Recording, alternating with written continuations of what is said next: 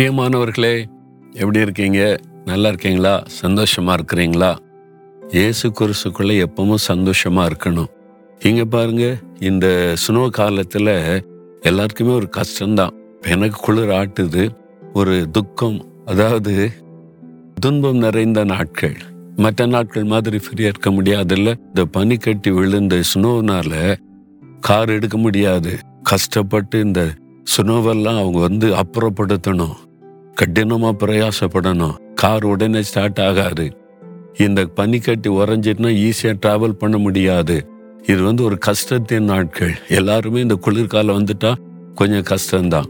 ஆனா இது முடிந்து சம்மர் வந்த உடனே பாருங்க எல்லாருக்கும் அப்படியே சந்தோஷம் ஆயிரும் மன மகிழ்ச்சி ஆயிரும். சம்மர்ல நான் வந்திருக்கிறேன். அவ்வளோ சந்தோஷப்படுவாங்க எல்லாருமே. ஏன்னா இந்த குளிர்காலம் முடிஞ்சிட்டு ஸ்னோ காலம் முடிஞ்சிட்டு இப்போ இந்த சம்மர் வந்துட்டுன்னு ஒரு சந்தோஷம்.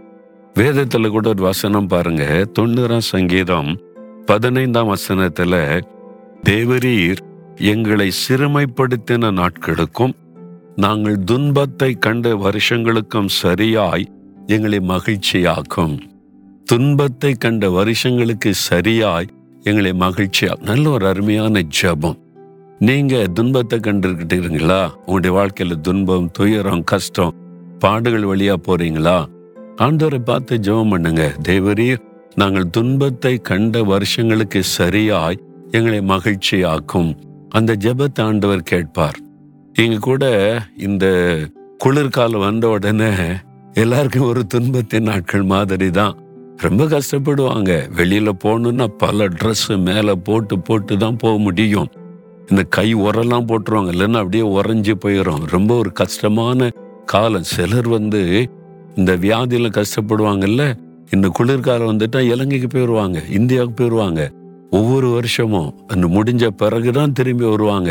இது ஒரு துன்பத்தின் நாட்களா பார்ப்பாங்க.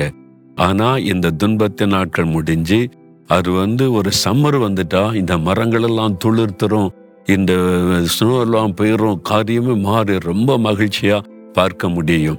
அப்ப என்னைக்குமே நீங்க துன்பத்தில் இருக்க போவது இல்லை நீங்க ஆண்டவரை நோக்கி ஜெபிக்கணும். ஆண்டவரை இந்த துன்பத்தை கண்ட வருஷங்களுக்கு பலனாய் எங்களை மகிழ்ச்சியாக்கும். கத்தர் அப்படியே உங்களை ஆசிர்வதிப்பார்.